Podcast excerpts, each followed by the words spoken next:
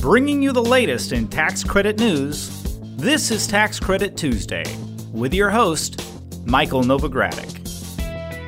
The legislative challenges have been significant. We very much need legislation. We got to produce housing. We're still in a very volatile industry. It's a challenging atmosphere for almost anyone. We can't get all these mixed signals and messages. If he doesn't have a bipartisan bill, nothing's going to happen. Alternative energy is still very expensive. Hello, I'm Michael Novogradac, and this is Tax Credit Tuesday. Today is Tuesday, June 30th, 2015. In our general news discussion today, I'll talk about the fiscal year 2016 funding bill approved by the Senate Appropriations Committee for Transportation, Housing, and Urban Development and related agencies. In particular, I'll tell you which affordable housing program could get slashed by more than $800 million. In our low income housing tax credit segment, I'll share what the Supreme Court's recent ruling on housing discrimination could mean for the affordable housing community.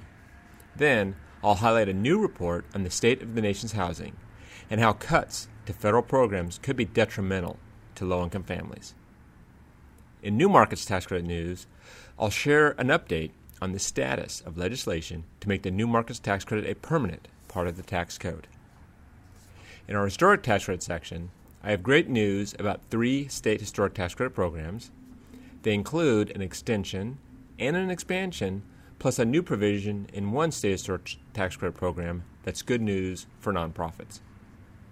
Then, in our renewable energy tax credit section, I'll talk about federal legislation that was introduced in both the House and the Senate last week that could make renewable energy more attractive to private investors. If you're ready, let's get started. Let's start off this week's general section with news from the fiscal year 2016 funding bill approved last Thursday by the Senate Appropriations Committee on Transportation, Housing, and Urban Development and Related Agencies, or THUD. The committee approved the funding bill by a vote of 20 to 10. Those voting in favor of the bill included all 16 Republicans plus four Democrats. The Democrats are Senators Barbara Mikulski of Maryland, Dianne Feinstein of California, Tammy Baldwin of Wisconsin, and Brian Schatz of Hawaii. The bill works within the sequestration framework of the Budget Control Act and makes nearly $55.7 billion available for THUD. That amount is about $1.9 billion above the fiscal year 2015 actual authorization, but $7 billion below the President's budget request. Now let's look at appropriations for the Department of Housing and Urban Development specifically the bill would provide $37.6 billion in net funding for HUD.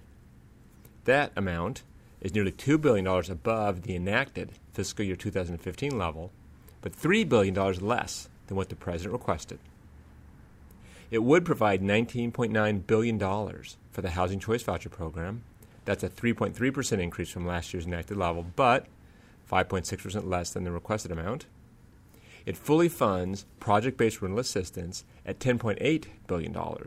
That's an 11.3% increase from the prior fiscal year 2015.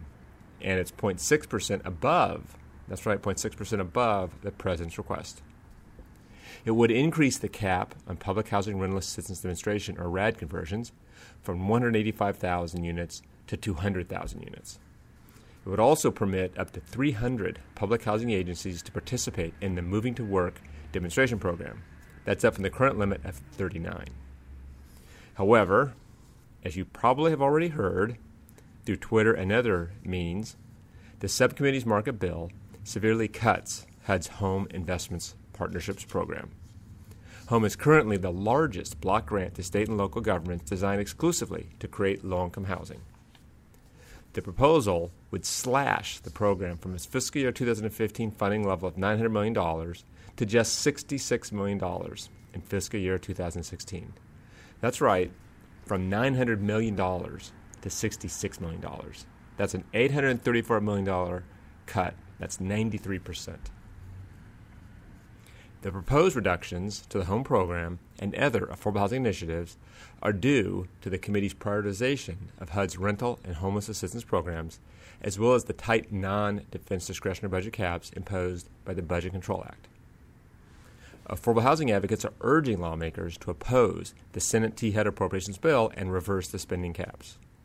Among them is the HOME Coalition, which represents 35 national affordable housing organizations and trade associations focused on supporting the HOME program. Last week, it urged others to write their senators to oppose the bill and the non defense discretionary budget caps that led to home cuts. It is not clear if or when the full Senate will consider the Appropriations Committee's approved fiscal year 2016 T HUD bill. As I've mentioned in previous podcasts, it is possible that congressional leadership may decide to consider legislation to increase the budget caps, which would make it easier for the 2016 spending bills to pass the Senate and get signed by the President. Now, I want to make sure that you receive the latest in tax credit news, so go to www.novoco.com and subscribe to our industry alert emails if you haven't done so already. And for further analysis of the Senate THUD fiscal year 2016 bill, please go to my blog at novogradac.wordpress.com. In affordable housing news, the Supreme Court last week finally issued its ruling in the Texas case concerning housing discrimination. The verdict?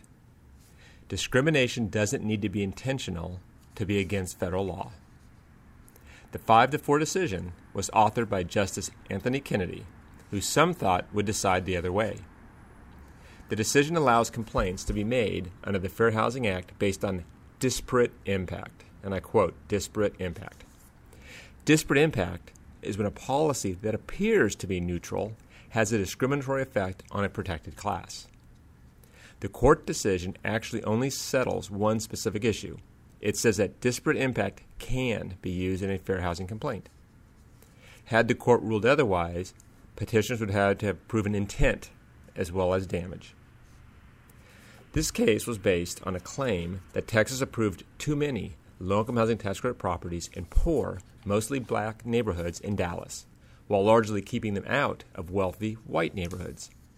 It was filed in 2008 and has won at each level before it was upheld by a federal appeals court in 2012. Justice Kennedy wrote that the court wasn't ruling out legitimate government policies when enacted by municipal housing authorities or private developers. He wrote that, and I quote, a disparate impact claim that relies on statistical disparity must fail if the plaintiff cannot point to a defendant's policy or policies causing that disparity. End quote. He also said that governmental or public policies aren't contrary to the disparate impact requirement unless they are, and I quote again, artificial, arbitrary, and unnecessary barriers. And he specifically said that the verdict does not impugn housing authorities, quote, race neutral efforts to encourage revitalization of communities that have long suffered the harsh consequences of segregated housing patterns. This was the third time that housing advocates appealed a disparate impact housing case to the High Court. Both times previously, the cases were withdrawn or settled before actually reaching the Supreme Court. The verdict was somewhat surprising. Many expected the court's conservative majority to overturn the lower court decision. But Justice Kennedy joined the court's four liberals on this issue. For those in the tax credit world, the most direct effect will most likely be changes in some qualified allocation plans so they don't inadvertently place more tax credit properties in lower income areas. Many states already have taken those steps, often prioritizing developments that go into what are known as high opportunity areas. You can read the case at www.taxcredithousing.com, hover over LIHTC and click on Court Rulings. It's called Texas Department of Housing and Community Affairs versus the Inclusive Communities Project. If you have any questions about how the ruling could affect your housing developments, please contact one of my partners in a Novogradac office near you. For a full listing of our locations, go to www.novoco.com. In other news, the Joint Center for Housing Studies of Harvard University released its annual State of the Nation's Housing Report last week. This annual report looks at the housing market, demographic trends, and challenges faced by American households. The report showed that the number of American homeowners continues to decline. Last year was the eighth straight year that the number of homeowners decreased. Now, the flip side is that the past 10 years were the strongest decade of renter growth since the late 1980s. Multifamily housing construction has been particularly strong, with 1.2 million apartments being added since 2010. However, the rental market continues to tighten, with the lowest national vacancy rate in nearly 20 years. That led to rent increases that are faster than the rate of inflation. And those rent increases mean tougher times for many low income renters. The study showed that the percentage of U.S. rental households paying more than 30% of income for housing remained near record highs. Paying 30% or more for housing, which the study called cost burdened, also spread to renters with higher incomes. For instance, about one in five renter households earning between $45,000 and $75,000 are cost burdened. The report pointed out that being cost burdened often forces people to cut back on other items such as healthcare, food, and other critical expenses. The report warns that cuts to federal programs, such as HUD's home program, will make the rental housing crunch more difficult especially when those cuts are combined with the fact that the affordable housing periods of more than 2 million assisted housing units are set to expire over the next decade. The report emphasized that the low income housing tax credit is under increased pressure because of those issues. It highlighted that the low income housing tax credit program remains the primary support for the construction and preservation of affordable rentals. The report also spotlighted efforts to expand the low income housing tax credit program to deal with the lack of affordable housing. And it pointed out that the capitalization of the National Housing Trust Fund would be an important step in helping address affordable housing challenges. To learn more about the report, visit the Joint Center for Housing Studies website. The report is called State of the Nation's Housing 2015. In New Markets Credit News, I have an update on legislation we've been monitoring over the past few months. It's legislation that would permanently extend the federal new market tax credit, which expired, as you know, at the end of last year. Now, companion versions of the New Markets Tax Credit Extension Act of 2015 were introduced in February in the House and the Senate. In addition to making the program permanent, the bills would also set an annual inflation adjustment for the allocation amount. This annual inflation adjustment would help return the credit to its value and keep the value going forward. If the bill is enacted this year, Novogradac and Company estimates that about $4.8 billion in allocation authority would be available, as opposed to the current 3.5 billion authorized level, or at least the expired authorized level. The legislation would also allow the new market tax credit to be taken against the alternative minimum tax or AMT liability. That move would put the new market tax credit on a more level playing field with other tax credits, such as the income housing tax credit and the historic tax credit. Since our last update at the end of May, seven co sponsors have signed on in support of the House bill. There are four new Democrats Barbara Lee of California, Robert Brady of Pennsylvania, Kathy Castor from Florida, and Tony Cardenas from California. There are also three new Republican co sponsors. There are Sean Duffy from Wisconsin, Ryan Costello from Pennsylvania, and Bill Johnson from Ohio. This brings the total number of co sponsors for the House bill to 53 at the time of this recording. There are 34 Democrat co sponsors and 19 Republican co sponsors. And since our last update, the Senate version of the bill remains with six co sponsors. To read more about the New Market Tax Credit Extension Act of 2015, go to www.newmarketscredits.com. The House version is H.R. 855 and the Senate version is S 591. In our historic tax credit section, I have three state level updates. First, Louisiana Governor Bobby Jindal signed a bill into law this month, a bill that extends the state historic tax credit program by four years. The sunset date was previously January 1, 2018, and the bill pushes it back to January 1, 2022.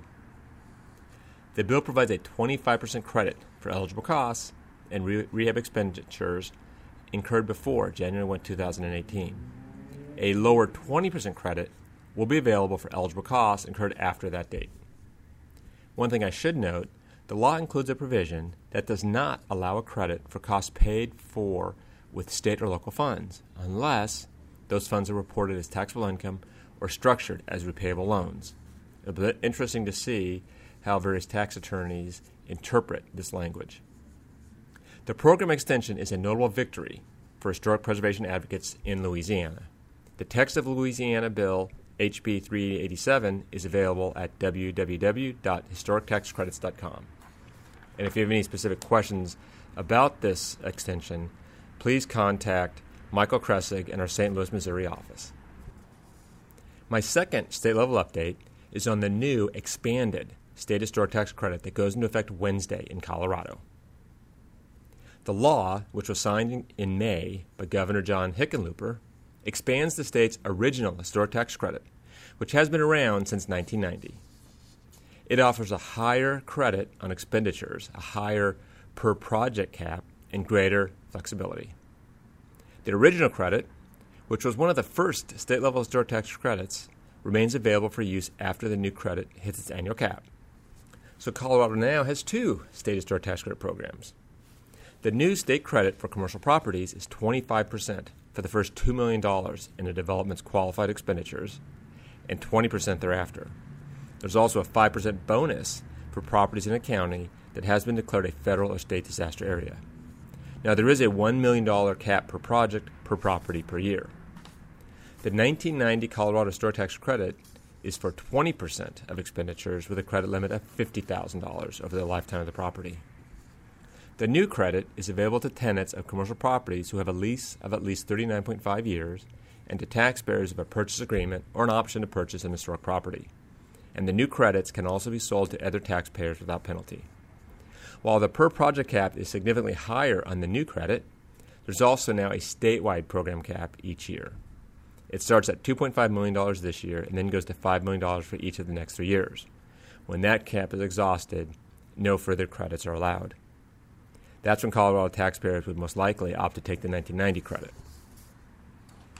Both the 1990 and the 2014 historic tax credit in Colorado expire December 31, 2019.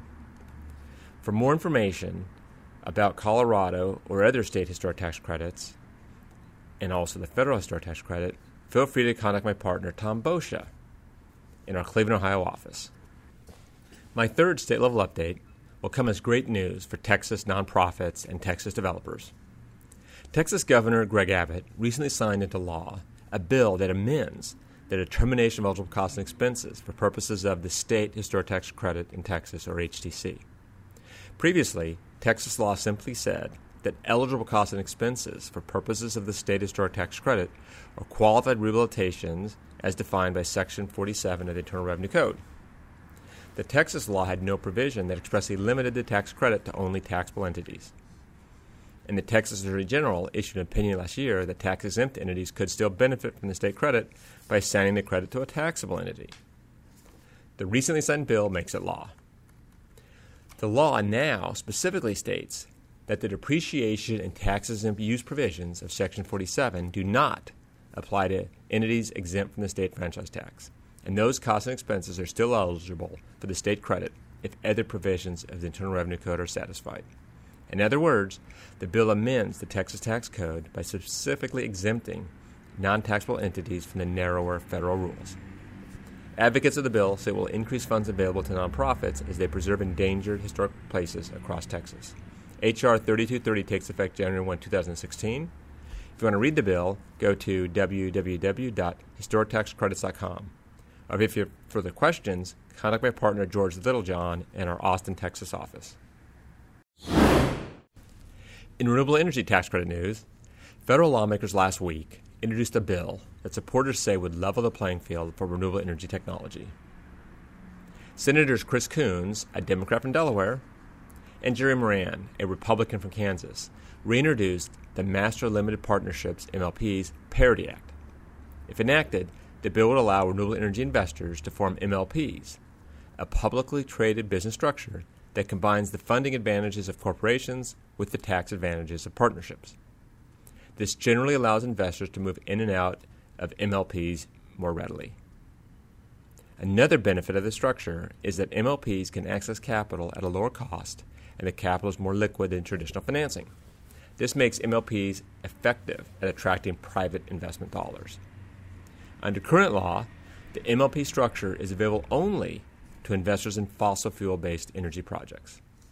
Meanwhile, similar legislation to allow renewable energy MLPs was introduced in the House. That bill is spearheaded by Representatives Ted Poe, a Republican from Texas, and Mike Thompson, a Democrat from California. Previous versions of the legislation were introduced in the 112th and the 113th Congresses. This year's Master Limited Partnerships Parity Act is Senate Bill 1656 and House Bill 2883. We've posted copies of both bills for you at www.energytaxcredits.com. Well, that brings me to the end of this week's report. I invite you to join me again next week for another Tax Credit Tuesday. This is Michael Novogradac. Thanks for listening. This weekly podcast has been brought to you by Novogradac and Company LLP. Archived discussions are available online at www.novoco.com forward slash podcast or by subscribing to the Tax Credit Tuesday podcast in iTunes. Novogradac and Company LLP is a national certified public accounting and consulting firm with offices nationwide. Learn more about our professional services at www.novoco.com.